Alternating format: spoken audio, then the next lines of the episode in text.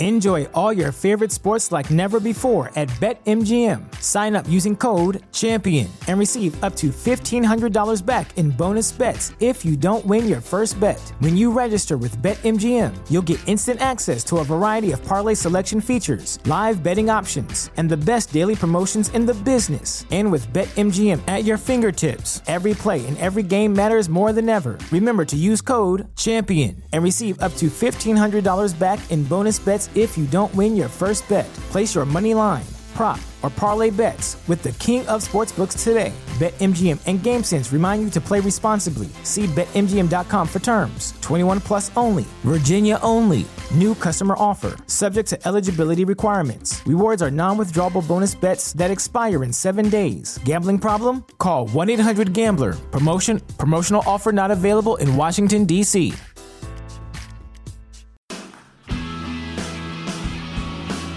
Welcome to Three Yards Per Carry, a podcast covering the Miami Dolphins and the NFL. Now, here's your hosts, Chris, Alf, and Simon. Hey, we're on. Welcome to Three Yards Per Carry. I am your host, Chris Kaufman. I'm here as always with Simon Clancy and Alf Artiaga. We're going to get around, talk about, we've already taught and done a podcast this week. This is our second podcast of the week. It's kind of novel. Uh, we've already talked about the Titans game where the Dolphins beat the Titans 27 to 20. But now it's time to get around to talking about you know developments during the week as well as the New York Jets. We are playing the New York Jets this weekend in New York, and uh, and we want to get to that. But um, but first, uh, Alf, I think you had some uh, some pugilistic uh, conversation you wanted to have. Well, I thought we were going to talk a little bit about the NFL, but we could get into it right away. Simon, Triple G Canelo this Saturday. Your thoughts Mm. on the fight? To me, Gennady Golovkin is pound for pound the best boxer in the world. His understanding of angles, his punishing punches, and his stone jaw mean that for me, there's only one winner. And you know, Canelo, his issues around clenbuterol and the suspension, and uh, I know that at the press conference today, Triple G was talking about. It's, he's got like marks where the potential uh, injection marks for drugs and things. like It's all very ugly, and uh, to me, uh, Ganov- Golovkin will win this fight. I'm looking at BetDSI, our sponsor, and Gennady Golovkin is minus 161. Canelo Alvarez is plus 135. Uh, I bet Shawn Porter last week on BetDSI, and I won at plus 140. I'm looking forward to betting on Gennady Golovkin this weekend. So, Simon, tell the people where they can also I told- bet I on told- Gennady Golovkin. What do you think? Bet before I before I get into Bet DSI, what do you think Bet DSI would say about Aaron Rodgers playing this weekend? I would say he is not playing. That this he is weekend. not playing. Okay, Yes. Chris. I think he's going to play. Yeah, the decision has just been out. He's got a knee sprain. He hasn't practiced. He says he will play. So Wow. It- That was a- Does that- he need to practice at this? Even as you know, veteran and good as he is, would you play him if he didn't practice at all the whole week? uh, uh, a million percent, Okay, a million percent. I figured so, but it's good to say. Did you watch that game? I did. Yes. That comeback was just filth, wasn't it? Yes. It was, but you know, I, I got a little bit annoyed afterwards because everybody would only talk about the comeback and you know how brilliant Aaron Rodgers is and how much you know he brought the team back and everything, and and nobody actually paid attention to the fact that I mean, didn't the Bears win? No. No. No. oh, I didn't watch the end of the game. oh my god! Oh Jesus! Seriously, The- I thought the Bears won. They lost Yeah. 24-21. yeah, Oh. Chris, Chris. The didn't reason everybody talked about it is because they were down twenty to nothing and they won. That's why everybody's talking about it. I fell That is- asleep. That is brilliant. yes, it is. That's think exactly Rodgers- why they've been talking about Aaron Rodgers all Do you think that Rodgers threw two touchdown passes and then that was it? It was just like, oh, well done, Aaron. Yeah, it looked like it looked like uh, uh, what's his name, uh, Trubisky. He had it in the final minutes. He was kind of running out the clock. They uh, they scored a a, field field goal. Um, yeah, and, and, then then Rodgers hit. well, no, they hadn't kicked the field goal yet, and I think I turned it off. They were Yeah, getting they- first downs. and then Rodgers hit Randall Cobb for about seventy-eight yards, and that was it. Game over. Oh God, okay. Well, Chris, I what missed- football? I missed- I missed Aaron Rodgers' like final two minutes, which is is pretty much the entire game for Aaron Rodgers. Why do you think they were talking about him all week? I don't know, just because I mean he they were twenty to nothing when he took back over, and you know he brought them to to within I guess a field goal, and I thought, okay, well maybe maybe Did they're you know that- him. Did you know that the Eagles won the Super Bowl? What I know, right? Well, the let's, let's, let's- Eagles? yeah, well, let's test Chris since you know you know it is week one of the NFL. You know, a lot of us saw a lot of football. Chris, did you see any football? And Did the Dolphins win? yeah, they won. They won. It was brilliant. Quick game too. Oh, Chris, I've got some results for you, Chris. Uh-oh. Okay. I want you to tell me the winner of these games. A- Atlanta, Philadelphia, uh, Philadelphia, Cincinnati, Indianapolis, Cincinnati. Well, see now you're running into I I've got NFL picks, so I you know I uh, oh, I got a lot of these. Jacksonville Giants. Oh shit. Jacksonville won that one, they twenty to just fifteen. on at the end. I was watching some of it, but uh, just enough to see some of Saquon's like most ridiculous plays in the game. you But probably turned off honestly, I was before at a his, bar. I wasn't paying that much attention. you probably turned off before his big big play. the biggest. I tell, I'll Dallas, tell you Car- one thing. Dallas, Carolina. Where did Saquon go in the draft, by the way? he didn't. He was undrafted.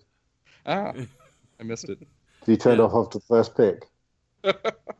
Dallas, Carolina. Uh, Carolina had to win that one. Yes. Seattle. Do you know that, or is that just a guess? Uh, it's it's. I'm like seventy five percent. Okay. Washington, Arizona. Washington won that, right? Yeah, they killed them. Yeah. Okay. Seattle, Denver. That was. Oh, wasn't that an upset by Denver? I didn't see Yes. any of that game. It was. It was 27-24. Yeah, Russell Wilson was brilliant, and somehow Doug Baldwin had zero catches for zero. he got- All I know is I'm picking got up. I picked up Will Dissly in uh, fantasy. So Guess guess what was really bad about Seattle? Just pick pick something that that was bad. Probably, probably the run game. No. No, the offensive line, Kelsey oh. Priest. Oh, Oh, of course. Well, no, that, you know, no, that they goes always have saying. such a good line. I know, right? What happened? What I'll tell you- Who I'll tell you- bet? Well, I, what I found interesting from Oh, week they- one of the NFL season is that now Dak Prescott is is being talked about on every sports show everywhere as a complete and total bust. When two I- years I- ago he was the second coming. And let How- me tell you mean, one thing. You mean if- aside from when they're be a talking about how Aaron Rodgers didn't win the game? Yeah, Yeah. exactly. So if we take uh, the second half of last season and this first game, uh, I guess you gotta agree with them, no, Simon? How could you be a bust when you're a fourth round pick? Well, because he was ah, that's he was rookie of the year, Simon. Yeah, but he was rookie of the year because he had a healthy Ezekiel Elliott. He had a wide, the best offensive line in football, a, a Wait, is- good def, a good is defense. Zeke healthy? and- yeah, Zeke's healthy, Did I but, miss that too? but the offensive, Travis Frederick is out. You know, the that offensive line is down Oh, to its right, bare, yeah. is down to its bare bones. They've got no receivers to throw to. I mean, Michael Gallup is their number one receiver, and he's a rookie out of Colorado State. So, I mean, anyway, who would Somebody bet? in somebody in my fantasy draft took Dez Bryant anyway, despite his not being signed Some, by somebody, the guy I played fantasy, and I've never ever played fantasy at all, but I, I started this year. The guy I played this weekend, he had two quarterbacks. One was uh, Kirk Cousins, who was worth a significant amount of points, uh, but he was on the bench because he forgot to change Carson Wentz. so I ended up big. oh, how I laughed! I didn't tell him, and I was like, "Oh, mate!" As soon as it kicked off, I was like, "Oh, mate, you forgot to change your quarterback over." He was like, ah. "Shit, shit!" Even though I knew it happened. Who could have bet that I would have beaten him? I tell you, who would have bet the guys that bet DSI because the NFL and NCAA seasons are underway. And it's time to take your pigskin knowledge to the bank with the guys at BetDSI. BetDSI are celebrating 20 years online and have built an impeccable reputation for great service and fast payment for your winnings. They've got an excellent mobile interface so you can play, win, and get paid anytime, anywhere. To help you get started with some extra bang for your buck, BetDSI is offering double your money on your first deposit. That's right, deposit to win, deposit to start winning, and get up to $2,500 free. That's double your money from the get go. When it comes to football, BetDSI has every single wager you could ever want or imagine. If it's happening in sport, BetDSI will put a line on it. NFL, NCAA, Major League Baseball, UFC, the Premier League, Golovkin, Canelo, esports. You can even bet on when Robert Mueller impeaches the president. You know you're ready to win. Join BetDSI today using promo code YARDS101. That's YARDS101 to get in the action and get paid. So don't stand on the sidelines this season. Be in it to win it and enjoy the games that much more when you bet at betdsi.com. Boom. Right. Well, I would have bet on a uh, silky smooth segue like that. I know, right? Here's another silky smooth segue because it's news of the week time. We've already talked about the Titans game, but there's some sort of breaking news coming out of Miami this afternoon that sits a little bit uncomfortably. See what I did there? I used the word. Uh, I, I I see what you did there. Yeah, Yeah, yeah. Josh. I am sits- sitting bricks here. Yeah, Josh could be sits in on the bench at the weekend. Josh, Josh Sitton, left guard, who had a terrific game, I thought, on Sunday, um, playing next to Laremy Tunsil and, uh, and just helping solidify that unit, made them look much better. Today, Coach Gase said that Sitton, he wasn't at practice today. The, the, the journalists, the, the Joe Schads and the Adam Beasleys and the Salgueros were talking about the fact that he wasn't at practice. And then it was revealed afterwards that he'd essentially hurt his shoulder in a not in an obvious play. People were looking for it. Could could they find it? They couldn't find it. Gase sort of was a bit hazy about what had happened. Said it was sort of a bit of a freak accident, but all of a sudden things don't look particularly good. And it strikes me that two or three days after the game, when all of a sudden a guy can't practice and a guy, eh, the head coach is being a little bit, you know, a little bit in the dark about it. It does make you wonder whether a guy now in his thirties are we looking at Josh Sitton being sat down for the season? I know it's a drastic statement, guys, but this doesn't look good at the moment, does it? I would say exactly what we talked about earlier, uh, and what you just mentioned. The fact that it's a couple days later, and then the guy all of a sudden is being evaluated. You know, kind of it kind of is suggestive to me, and that's scary to me. That's when you've got a guy that's you know 30 plus and logged a whole lot of games in the NFL, and then a couple days later, all of a sudden he's being evaluated. It's being sent somewhere to go get evaluated. You know, that doesn't sit well with me. Um, I think that uh, I think that I am a little bit concerned, and it, what a shame that would be because you don't want this line to turn out like the 2016 line, where you know Omar Kelly of the Sun Sentinel is talking about the unicorn line because they're they're never all five guys together, and when they are, they're dominant, but but they're just never together. Um, I don't you don't want that to happen. It would be a big shame because they constructed this offensive line really well. We already saw the results in week one against the Tennessee Titans. So you don't want to have this thing where you know Josh Sitton is uh, is in and out because of a shoulder. He's 30 you know plus years old. He's got some veteran injuries. Daniel Kilgore, you know, he had some injuries earlier in his career, and you know maybe maybe he misses some time. And uh, James, of course, he only seems to only play like half the games for the Miami Dolphins. Um, Laremy Tunsil, we've talked about how he takes nicks and bruises every now and then too. So uh, you you don't want to have this thing where they're never all together. And uh, if if they are going to be like that, if they are taking some major injuries, to me, this offensive line was a big part of why I was bullish on the team for the year. So if you start taking that away, then I really do, I really would start to reevaluate my expectations. I wouldn't worry too much about it, and I'll tell you why. Uh, I have a few, I have a little bit of experience with dislocated shoulders and separated shoulders, and what I think po- probably happened is first of all you got to remember a lot of these guys are put together with chewing gum and Elmer's glue. Okay. So are we saying? Wait a minute, Alf. Are we saying that it's a dislocated shoulder, or because it could be a torn labrum, it could be uh, all sorts of things. It doesn't necessarily have to be a dislocated separation. It could be well, they're all they're all certain degrees of the same injury, really, because you know it's it's give or take. They're all essentially the same thing. At his age, he's going to have pain. It's entirely possible he probably dislocated it for a very brief moment in that Titans game. It fell back into into place. He had the tests run. He had complete motion, and he's perfectly fine. But he has pain.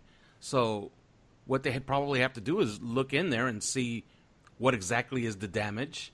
And for an offensive lineman, unless it's really, really, really bad, they'll just put a brace on it. He'll play the season, and at the end of the year, you know, for a wide receiver, obviously it'll be a different thing. But for an offensive lineman, they put a brace on it. He'll play the year. At the end of the season, he'll obviously need to have it cleaned up.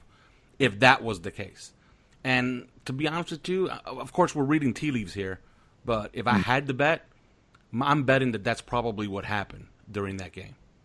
For what it's oh. worth, we have. I mean, we all hear things from the inside, and and you know we take them with a grain of salt sometimes. Sometimes we take them a little more seriously.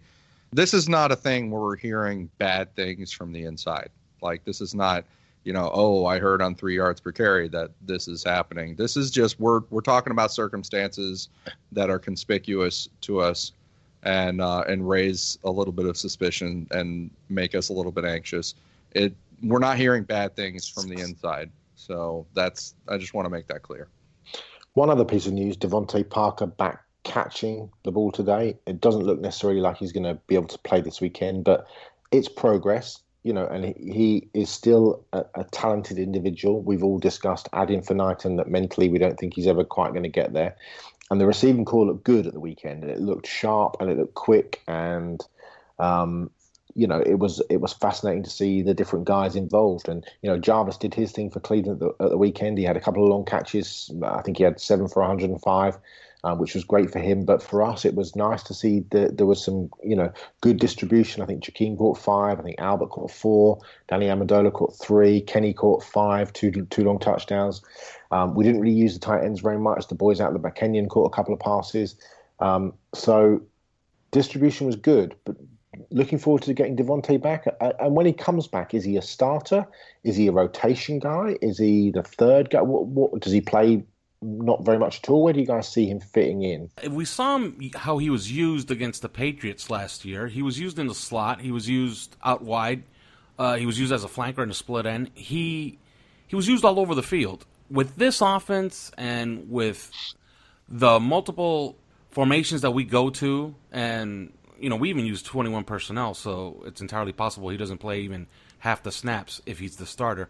So with the offense that we have now, I think it would help to have another dimension to the offense, especially a, a taller wide receiver on the outside, and especially in the red zone. So, yeah, I'm I'm looking forward to seeing him on the team because I saw I saw a lot of people on Twitter saying, "Oh my God, there it goes." As soon as he comes back, now the offense is going to go to hell again, and I just don't see it. I think I think it's another dimension, and I think Adam Gase would be pretty happy to have him in uniform.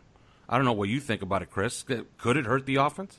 I think honestly, uh, to be 100% honest, I'm not anxious to even have him back at this point because I think that they've developed a good thing with the receivers that they have.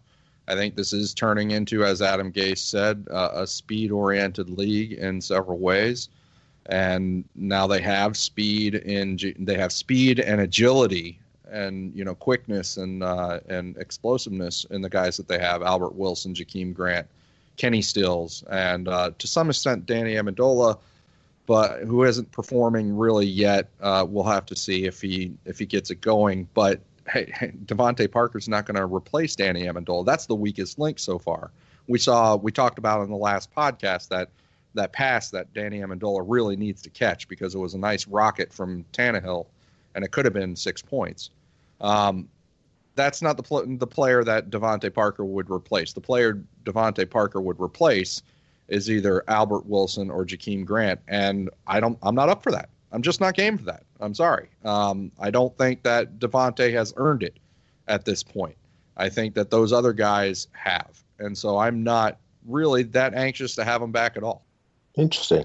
Interesting one. Let's just go back to, to the offensive line just for a sec. Just remind guys um, who might be listening and who might be wondering who would take over. We assume if Sitton goes down that Ted Larsen would get the call, right? Yeah, that's correct. Yeah, yeah. Just wanted to clean that up so that in case people were left wondering what the uh, the options would be. Obviously a downgrade, but at least a veteran guy who can step in and you know it's not it's not great, but I suppose it's potentially not the end of the world. Alf, take it away, my friend. All right, we're going to go to break right now, but when we come back, we're going to talk about the mighty New York Jets who just happened to kick the crap out of the Detroit Lions. But first, these words. Hey, this is Seth Levitt, and I am here with two time Miami Dolphins team MVP. Seth, Seth, Seth, man. They already know this is OJ McDuffie. Why don't you tell them what we're really here for? We're excited to join the crew at the Five Reasons Sports Network to bring you our new podcast, The Fish Tank Dolphins Tales from the Deep. OJ, tell them what they can expect when they dive in. Yeah, Big Seth. We've got some of your favorite all time Dolphin players in the tank sharing some of the best stories that you've never heard. So it looks like Sasquatch because he's, he's chasing me. Because you, you know Izzo with his clothes on. He's so hairy, that guy. Wait, why are you looking so, at me? like I know Izzo with his no, clothes off. Seth will know Izzo with his clothes off. So make sure you find the fish tank on iTunes, Apple Podcasts, or if you're one of those Android people, Google Play Music, or on several cross-platform apps, including Podbean and Stitcher. Thanks for diving in. Josh Darrow here, host of the Five Rings podcast, where it's always a cane sting on the Five Reasons Sports Network. What are we about? Pretty easy. I want to tell stories, and I want to share the journey for the players and coaches, past and present, affiliated with the University of Miami. Take Manny Diaz. He grew up in Miami. He grew up going to the Orange Bowl. It was, you know, it was all those 1980s teams. You know, that that's where it all started for me, and just just the style of play, and and really it was it really took hold when Jimmy Johnson was here, and you know, sitting there in the Orange Bowl and '86 when we were whipping Oklahoma, and just you know I mean, just just speed and then violence you know what I mean? It, it, it, you know, we're not only, you know, you know, Nebraska was a changing of college football. It's those kind of memories we want to share with you. Listen, subscribe, rate, review. We appreciate the support. The Five Rings Podcast, where it's always a cane sting, and we're always a part of the Five Reasons Sports Network.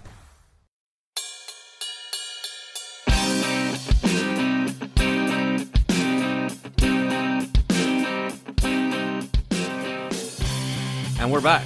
And the Dolphins play the Jets this week. It is Jet Week. In the past, had a different flavor than it does now, but considering how they played this past week, maybe those days are going to be coming back pretty soon. But before before we get into the game, Chris, you had something to say about this matchup. Yeah, I wanted to talk real quick about the Dolphins in NYC group, uh, which is a fan group based in New York City, of course. And these guys always show up to MetLife Stadium for the Dolphins Jets game, and they call it the MetLife Takeover. And I just want to give them a shout out and give away some information for anybody that happens to be in the New York area that might be thinking about going to the game. You really should contact these people because uh, they really do an incredible job. They have my respect.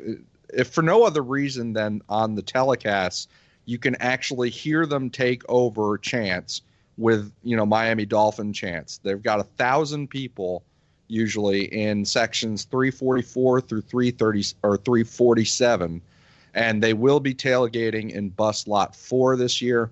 They also have a pre-party at um, I, I, guess it's sort of like their unofficial HQ bar. It's called Slattery's, and that's from 6 p.m. to 9 p.m. on Saturday. I guess the day before the game. Uh, they have a website. It's called MetLife takeover.com. I would go there and hook up with them if you think that you are going to go to the game. They say that the tailgate is catered and costs some money, but people can also, you know, kind of bring your own. So um, I just want to give them a shout out like I said, they really do an incredible job, and the Dolphins actually work with them. I know that uh, they work with them occasionally. So I, I hear them every time, and I see them on Twitter every single year when they talk about their MetLife takeover, and it's a lot of fun, especially when you hear "Let's Go Dolphins" over the telecast. Especially yeah, in the third it's, quarter. it's amazing. This is not this kind of. It's one thing if we go to L.A., right? The the now L.A. Chargers. Yeah. And they don't even have any Chargers fans there and so you, you kind of see and hear Dolphins fans up there. Or if you go to Toronto, that's supposed to be Bills, and nobody in Toronto is actually a Bills fan, and instead, like a bunch of people show up in the games are Dolphin fans. It's yeah. one thing of that. This is the New York Jets stadium. Yeah. You know, they have a strong fan base, and uh, and to go there and start taking over chants and be heard on the telecasts is pretty incredible. So they have yeah. my respect. Well, it's Jets week, and I like most of you out there settled in on Monday night to watch the New York Jets and the Detroit Lions. And I happen to like the Lions' talent. I like their quarterback. Okay. Who won again? Um, uh, I think the Lions won by like eight touchdowns, Chris. Oh. Okay. Yeah. You can look it up, you know, like, you know, ESPN.com, look at the box score. So I'll do that. Okay. Well, you talk, you talk I'm going to do and I settled in and I completely expected, I'll tell you right now, I was wrong. I expected the Detroit Lions to beat them by two touchdowns. The game starts and Sam Darnold throws this pass across the field, which they later said was completely by design. It gets intercepted, returned back for a touchdown, and we're all laughing on Twitter. From that point on, it was an absolute beatdown of which the likes I had not seen in a long, long time. Simon, what do you think of that game? I thought I was with you actually. I thought the Lions would win. I was surprised at how bad Matthew Stafford looked. I was surprised given the financial investment in that offensive line with Ricky Wagner and with uh, Frank Ragnow and, and Decker and guys like that. I was surprised that they couldn't get either Blount or Kerryon Johnson going. Um, and defensively, I just thought, you know, again with that investment, you look at you look at uh, the guy, the defensive end, whose name totally is Ziggy Ansah. Yeah. You look at Jarrad Davis. You look at Darius Slay, um, the the really underrated safety Glover Quin. They were just beaten around. They were physically beaten around by the Jets at home in front of an excitable crowd with a new head coach, a new defensive head coach. And I thought the Jets just absolutely dominated them. Uh, you know, the first drive aside when Darnold threw the pick six, beyond that, the Jets just took over, and they took over using a, a really good running back in Bilal Powell. Kind of not a number one, but not as not a number two either. He's kind of a number one and a half, I suppose, in a way. He's a tough mm-hmm. runner. That offensive line with no big names on it just smashed Detroit in the mouth. Drive after drive, they lined up three to a lot of three tight end sets. You knew what was coming, and the Lions still couldn't stop them. But Darnold looked poised.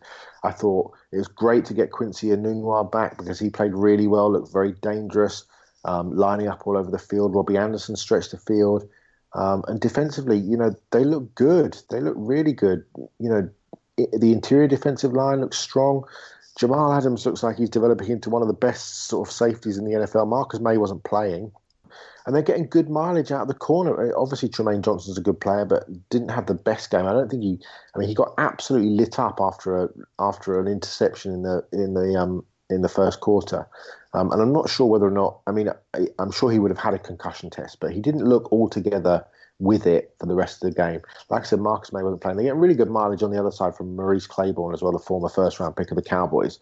Um, but I just thought they were absolutely dominant, and it was um, it was a surprising performance. So I'm kind of intrigued as to how the Jets are going to take the Dolphins. Are they, you know, are they on a roll? Are they, you know, 48-17 on the on the road in Detroit is a great way to start the season when you've got a rookie quarterback and everybody thinks you're going to not be very good this season. So, you know, are they going to come in with a wave of confidence, or you know, is that confidence going to be slightly um, a little bit too much, and they're going to get their confidence against the Dolphins? It will be a fascinating matchup. I thought they were, you know, kudos to Todd Bowles and his coaches. I thought it was a terrific performance. Well, I was completely impressed by that offensive line. That offensive line was absolutely great, and uh, I think that they have a really, really underrated running back in Isaiah Crowell. And mm. and Isaiah Crowell and Bilal Powell, that is a very, very good one-two punch, and it's not even a one-two punch because they play them almost equally. So it's like a one and a half and and one punch. And you know Quincy Enunwa, this is going to be a test for Minkah Fitzpatrick. Uh, Chris, you had time to research the game as me and Simon talked. Your thoughts on how? Yeah, I reviewed. I reviewed the game and uh, and have the notes uh, now uh, um, while you guys were talking. So uh, I First off, I think that uh, it needs to be said that the Jets players after the game couldn't stop talking about how they had the Lions signals uh, mm-hmm. and that they knew the things that uh, Matt, Matt Stafford was calling in the huddle. Darron Lee, in particular, who had, I believe, at least one of those. I don't know how many picks he per- personally had in the game, but um, but he had at least one of those uh, picks where he kind of dropped back and and robbed the passing lane, and uh, and looked very good doing it. And um, and I think that uh, the signal thing, you know, actually he had two t- two uh, interceptions, including a touchdown in this game.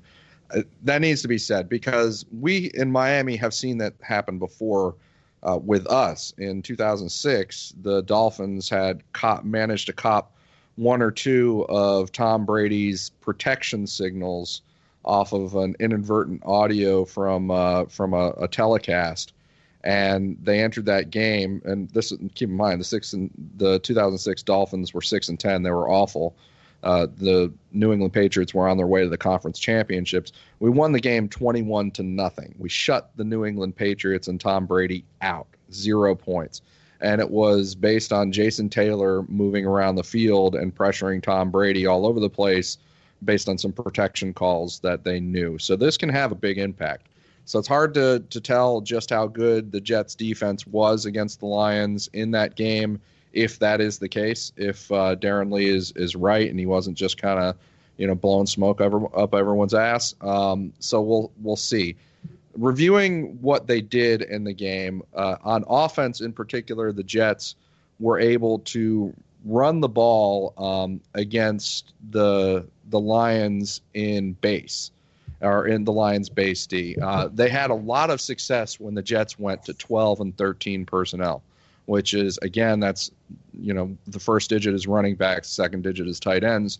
So 12 personnel is a heavier uh, personnel package on offense. It's it's where you can run the ball a little bit more. It's it's something that would normally draw the defense's uh, base defensive package, which is like the four three or the three four. In this case, the Lions are operating Matt Patricia's three four.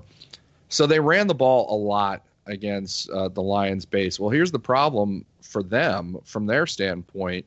We stopped the run really well last week out of our base uh, defensive package. Our base 4 3 held the, um, the Tennessee Titans really to only 36 yards on 16 carries. So I mean they're they're kind of running into our teeth a little bit if they're gonna they're gonna continue on that way. The other thing is that they made a lot of hay out of their 11 personnel in the passing game. 11 personnel is three wide receivers. Mm-hmm. And the the unfortunate thing for them is that they're facing a Dolphins defense that allowed only I think 4.8 net yards per pass out of uh, out of the nickel package last week against the Tennessee Titans. It was 140 passing yards and two interceptions on 29 pass attempts. Uh, so again, throwing into the teeth of the Miami defense. It'd be a different story if the Jets had shown that they could run out of 11 personnel uh, mm-hmm. uh, against our nickel package, or if they could pass out of base, you know, against our um, uh, or pass, sorry, pass out of 12 personnel or 13 personnel, which would be against our base pa- package. Those are our weaknesses but the Jets didn't show any any real capability there last week anyway. So that's one thing. That's the bad news for the Jets on the offense. On the defensive side of the ball, the Jets uh, were in nickel a lot, and that that was just because the Lions played a lot of 11 personnel as they're kind of want to do. Um, but they actually allowed a good amount of rushing on 44 yards on nine carries out of that nickel. And the reason that's relevant is because that's where we actually hit the Titans real hard last week. Is the Titans have sort of a, an odd front, just like the Jets do, uh, which is hard to run to the outside against, but you can hit some inside zone against. You can hit some split zone, which the the Dolphins did. Um, now they're going to try they're going to try to run or they're going to try to stop the run out of nickel. We can bring them into the nickel package which we did to the titans quite a bit. And we had a lot of success doing that. And the jets didn't really stop the run against the lions out of the nickel package. So that's that's bad news for the jets on defense. What's also bad news for the jets i think and could go in our favor is the no huddle. Mm-hmm. Because the no huddle they did get three interceptions out of out of the no huddle against the Lions, but you have to wonder about that whole signal thing because no huddle in particular, if you know the guy's signals, that's where you're going to see the signals is when the guy's you know calling everything at the line and trying to operate the no huddle. So if that was a factor, otherwise they were the Lions were having a lot of success running the no huddle. In fact, the they had a big 70 plus yard drive at the to end of the first half out of going completely no huddle. They had a big drive to I don't know if you remember the drive mm. to open the second half where mm. they just marched down the field and punched it right in. A couple that of great no throws huddle. as well. Yeah. Yeah, some drive. great throws, but that was no huddle. Yeah. That was no huddle against the Jets defense and the Jets didn't seem to be keeping up very well with the no huddle until they would all of a sudden rob you know Matt Stafford and pick the ball off. So if uh, if Miami can run the no huddle and not get their calls stolen by the Jets, yeah. then you have to wonder if that um, if that could that could pay off. Now on the other side of the ball, will the Jets go no huddle against Miami? Well, the history does not suggest so. They did not run the no huddle last year. They didn't run it hardly at all in the preseason. They have a rookie quarterback in in his second game. I, I don't think it's going to happen. And so, what does that mean? If they're not running the no huddle at all, then this is where you could actually see the rotation on our defensive line that we've that we've been talking about for forever, um, keeping everybody fresh. And that's where you could actually see that pay off. It, where you m- might not see it pay off is if they keep going no huddle and keeping everybody on the field for a bunch um, for a bunch of plays in a row. But if they're just huddling up and taking their time, then we're going to keep, you know, throwing different defensive line combinations at them, getting fresh bodies on the field, and that might work out a little bit better. That's sort of the upside, the optimist case for Miami, because otherwise the Jets obviously pasted the Lions last week. I think there's an interesting case to be made as well that Darnold will not have seen the kind of experience that he's going to see on Sunday. You know, the Lions have got good players. We've talked about it, you know, on every levels. Ansah, uh, Jarrad Davis, um, Darius Slay. But he won't have seen the kind of veteran savvy uh, and there's not really that many veteran savvy guys, long-term NFL veterans on that on that Lions defense. And I'm talking about the Cameron Wakes. I'm talking about the mm. William Hayeses. I'm talking about the Reshad Joneses. Mm, you know, Kiko's been around a bit. Uh, he's not a long-term veteran, but he's been around a, a bit. That defensive Robert Quinn, again, 27, but you know he's played in the NFL a long time. The, I think there's I think that experience is going to really play into the Dolphins' hands a little bit at the weekend because the, the, we're just going to be able to chuck stuff at him because we've got that experience, kind of veteran savvy in our team that I don't think he will have seen. Will be critical for us, and I think we did it very well this weekend against Mariota. But Darnold, even in that one game against the Lions, but he's done it for his entire career at USC. His ability to manipulate the pocket, his ability to get outside of the tackle box and make plays either with his feet or with his arm. That's one thing that we've perennially struggled at. Ty- you know, you look back to the history of Tyrod Taylor running all over us by yeah. getting out of the pocket. What we did really well at the weekend was set the. I thought Robert Quinn played really well setting the edge. Hayes obviously back and being healthy did a great job of that. The defense, everybody kept the run fits were good. Everybody just kept. You know, we weren't all over the place like we have been at times in the past. I think keeping Darnold a in the pocket and B just being a bit savvy with how we do things. Like he will never have seen a guy like Cameron Wake before. You know, he will not uh, have experienced somebody like that coming off the edge of him play after play. So I think that will play into our into our favour. We've really got to match them physically, I think, and and you know, taking it back to a, a conversation of 20 minutes ago, having Josh Sitton on the team, you know, is really going to help when you go up against the Leonard Williams and, and, some of those guys on the interior because, you know, we really need to match them physically, especially on the road, especially in that noisy stadium, coming off the, you know, because that place is going to be full. Coming yeah. off the 48 point win, they all want to see Sam Darnold. He's the big hero of New York, and understandably, you know, we've talked about him ad for a long time. He looks like a really, really good quarterback. So, you know, they're excited, and understandably so. And you know, we need to take some air out of that balloon fairly quickly. Yeah, if you watch that game, uh, Sam Darnold, of course, you know, he had the pick six, but other than that, he was pretty good. Uh, I thought his footwork was a little shoddy, and he threw a lot of rocket balls. A lot of really good catches were made on his behalf, but that game really boiled down to two guys, and it was Isaiah Crowell running for 102 yards on 10 carries, getting two touchdowns and the long one. But the guy who really made that offense move was Quincy Enunwa. He had six for 63, and he had the touchdown, which was wonderful. He ran three guys over and carried the last one into the end zone. Uh, there's one guy who's going to be matched up on him in for the entire game, and that's Minkah Fitzpatrick. I completely trust him. Okay, if we win that matchup, I think that we're in the game close. Gase teams, since he's been here, have been pretty good in winning these close games. So a lot of things bode well for Miami, but you know how it is. So. Chris, let's take those three receivers. You've got Robbie Anderson, who'll probably be one on one with Xavier. You've got Enunwa, who'll be in the slot on Minkah Fitzpatrick. Then you've got uh, Terrell Pryor, who played 24 snaps, so 40% of snaps getting Terrell Pryor matched up on Bobby McCain, I would imagine, given the height advantage of six foot five Terrell Pryor versus the whatever Bobby is, but probably not much more than five foot ten. That's a concern.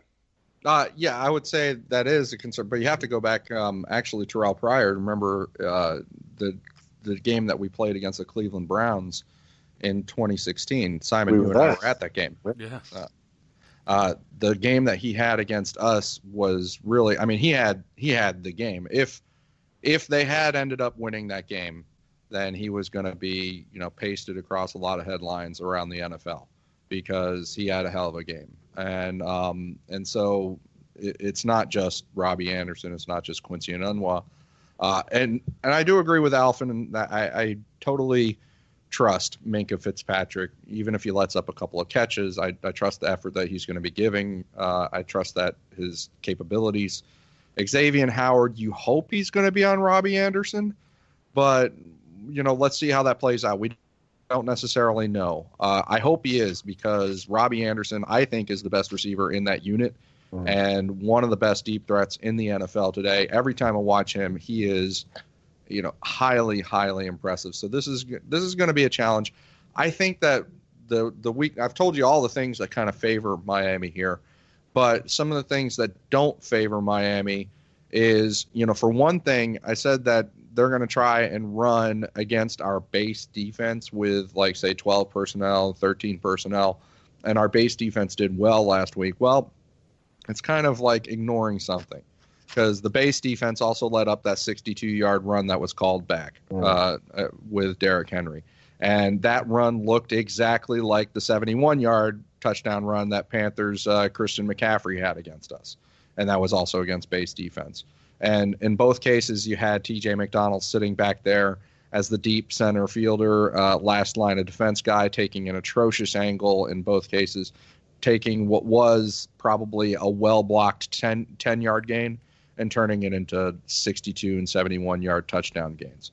Um, if the Jets continue with the run game out of their 12 personnel, out of their 13 personnel, and just stick with it, then they could pop a big one against us. And then it would sort of, you know, all all the analysis would be for naught. Uh, the other thing is that their 11 or sorry, their nickel personnel, their nickel defense, you know, when they have five defensive backs on the field, uh, we're we're going to throw into it because we throw a lot out of 11 personnel. We have three wide receivers on the field a lot, and we throw a lot that way. Their 11 per, or their nickel defense did well against the Lions. Uh, defensive calls, you know, whether they or offensive calls, whether they stole signals from Matt Stafford or not, they they did pretty well overall. So we're going to try and throw into the teeth of that defense, and we'll see how it goes. If the line or if the the game ends up going sideways on us, I'm going to say that that's probably how it happened. We just couldn't make hay with our passing game out of 11 personnel against their their nickel, and they popped a big one like somebody like Isaiah Crowell or Bilal Powell just you know popped a huge run off of us, um, and T.J. McDonald ended up you know kind of the goat, I uh, suspect- not in a good way. I suspect Ryan is going to get a significant amount of time in the pocket, and I think that they're going to have to blitz an awful lot because you know, look, you got Doug Doug Middleton sitting in for Marcus Maye. You've got essentially you've got Brandon Copeland and Frankie Luvu kind of filling in the void at, at edge rusher for them. And By the uh, way, I didn't know who that even was. I was looking Yeah. at it and I was You saying to you guys earlier, it's pretty rare that I'm looking at a player and I'm like, who? Got, I've got another one of those for you in a minute, but I, I think Ryan is going to have significant time because I don't think that, that unless they blitz consistently, consistently, consistently, and I think if they do that, we're going to end up breaking a big one because you know I, I, I think there will be times when they will not be able to, to match up with what we have, especially with the speed. You look at the three guys: Wilson, Stills, and uh, and Jakeem. So uh, you know, hopefully Ryan has enough time in the pocket because I just do not think their ends can get home. Do you know offensively which one of their skill pos- position players uh, after the quarterback was on the field for the most snaps in that game? No, who? Chris, any idea? One of their tight ends, right? Yeah, which one? He played for. I'll give you a clue. He played for the uh, the Monmouth Hawks. Oh, uh, that guy. Um, no, I actually I actually do know this. Uh, uh, he's he's not in it's Valleys. Uh, Neal not- Sterling. is, uh, he, oh, Sterling. Neal Sterling played I 41 thought, was, I thought they had a tight end named. Oh no, wait, I'm thinking of the Lions. The Lions Yeah. have a tight end named uh, named. Because Chris, Her- Chris, Her- so Sterling played 41 snaps. Chris Herndon played 34. Tomlinson played 29. Leggett played 15. So they, you know, they, they rotated four tight ends in, but I'm Sterling. caught- surprised Leggett only plays 15. I thought he was going to be good. Yeah, no, me. Too. Interesting though that that there's a couple of no-namers on the on that offense that you know the Dolphins are going to have to. You know, Sterling caught three catches against the Lions, but it, I, I'm fascinated by this game. I really am. It's uh, you know I think the Dolphins are going to win it. They come out one. The, the Jets are, are one-point favorites, but it's um it's going to be a fascinating to see. It's because we've been saying, oh well, you know, Jets two and zero, Raiders three and zero, and you know, looking ahead to the Raiders, they were ugly on um on, on Monday night, but um you know, this is another statement game for the Dolphins and kind of building this this, this good early start that we seem to have, you know, we seem to have got off to after the, the win at the weekend. Well, like I said, they spent like 37 snaps in 12 and 13 personnel, which are heavier looks. You know, the- Absolutely. ever the league is something like 70% or you know maybe 60% 11 personnel nowadays uh, which is three wide receivers but not the jets. Like, you know the other this weekend they were 37 plays in 12 and 13 and they had i believe uh, 22 plays in 11 so it was a very heavy look against the lions and if they try and I just think if they try and do that against the Dolphins, unless they pop a big one on TJ McDonald, like we've seen, then they're going to be running into a, a run defense that we've actually done pretty well on, you know, on kind of a consistent play for play basis, with the exception of one here and there. Um, and then on the passing game, out of 12 and 13, they really did not succeed very well. They had 12 attempts and got something like 52 yards. I mean, it wasn't it wasn't pretty, and an interception, and it was it wasn't very pretty. Uh, the Jets' passing defense out of 12 and 13, and so and that's our weakness. Our weakness is pass defense out of base. So if they can't really do that very well, then then it's not going to be it's not going to help them. The one game that the one guy that you're going to hopefully that we're going to be able to take advantage of is Buster Skrine, who, who Yes. played a lot in the slot. If they don't have a uh, uh, poster of him on the on the whiteboard at, and Davie, then they're doing something wrong. Before we get out of here, let's get some predictions. Uh, Chris, what are you going for? How do you think the game will play out? Who ultimately uh, ultimately do you think will win? Normally, I would predict the, the Dolphins to lose on the road because I don't like Adam Gase's team on the road that much. I, I've talked about that before, and especially with the Jets having played as well as they did. But I think overconfidence kind of kicks in with the Jets based on how you know just how badly they beat the Lions, and um, and so the the Dolphins might be able to bite them because of that overconfidence, and especially if they did it based on some stolen signals or something like that. And the matchup is is just good. I mean, when I was looking at all of the personnel groupings and you know how how the Lions actually did make some hay against that defense or or the offense, and what we did, what we showed as a team, our capabilities, uh, we match up well. We match up pretty well on them. So uh, unless you know, like I said, if uh, if we throw into the teeth of their nickel defense and and it never works out, then that could be a problem. Or if they bust out a 70-yard touchdown run on us uh, on base, that could also be a problem. But otherwise, I think that we'll we'll come out of here with kind of a tight road victory. Our road victories tend to be really tight. Alf, what you got? Well, um, Chris, you're not going to give us a score. All right, give me uh, give me 2017. I'm thinking something along those lines. Uh, I don't think it's going to be easy. I think they will run the ball. They will control the clock. They'll they'll try to shorten the game. They recognize what they what they saw on film. They saw that the Dolphins are trying to get plenty of plays out of that offense using that no huddle. So I think they're going to want to hold it. They're going to play a little bit more ball control. They recognize that our safety our safeties are kind of ball hawking, and you know when you have Xavier Howard out there, you know he can be scary for a rookie quarterback. So they're going to have a conservative game plan, which is going to lead to a very close game, tightly fought, and Jason Sanders becomes a hero, and the Dolphins win it, 22-19. Before we head out, I wanted to. I told you guys before that I want to ask you this question, and it's just quick. Uh, if you could wave a magic wand, or if you were all of a sudden given the coach's whistle, and you could just make a change to what the Dolphins are doing, uh, not how good the Dolphins are at this or that, but you know, change change what they're doing in some aspect. Uh, Alf, what would you change? More 21 personnel, meaning two running backs, one tight end. That's fair. Uh, Mm, Simon, do you have anything that you would change? I'm not sure because again, I don't think I've seen enough. Do you know what I mean? I, I, I was impressed with the way that we came out. I, I thought we played pretty well, especially given the extenuating circumstances.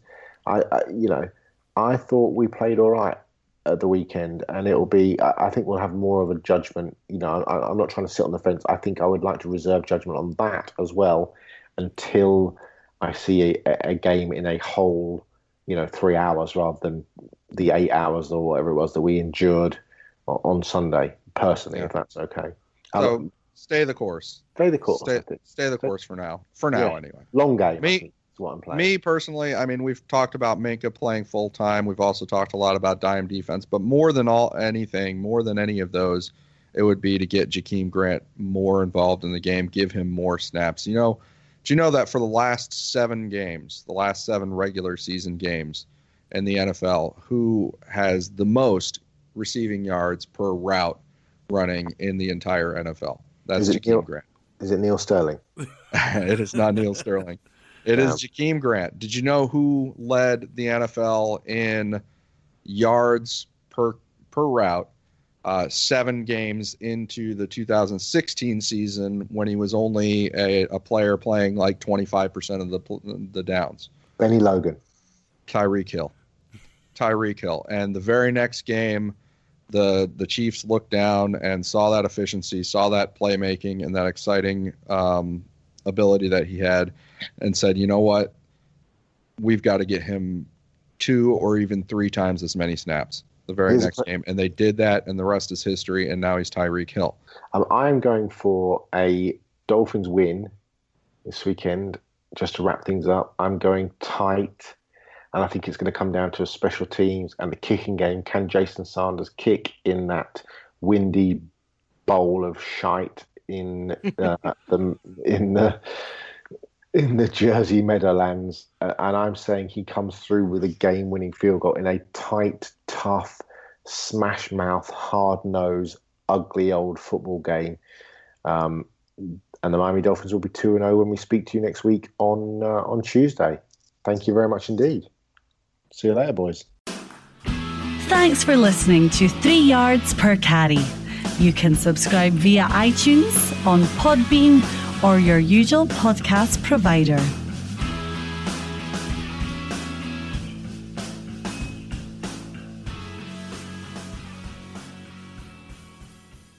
Brain fog, insomnia, moodiness, weight gain. Maybe you think they're just part of getting older, but MIDI Health understands that for women over 40, they can all connect to menopause. It's at the root of dozens of symptoms we experience, not just hot flashes. MIDI clinicians are menopause experts offering safe, effective, FDA approved solutions covered by insurance. 91% of MIDI patients get relief from symptoms within just two months. Book your virtual visit today at joinmidi.com.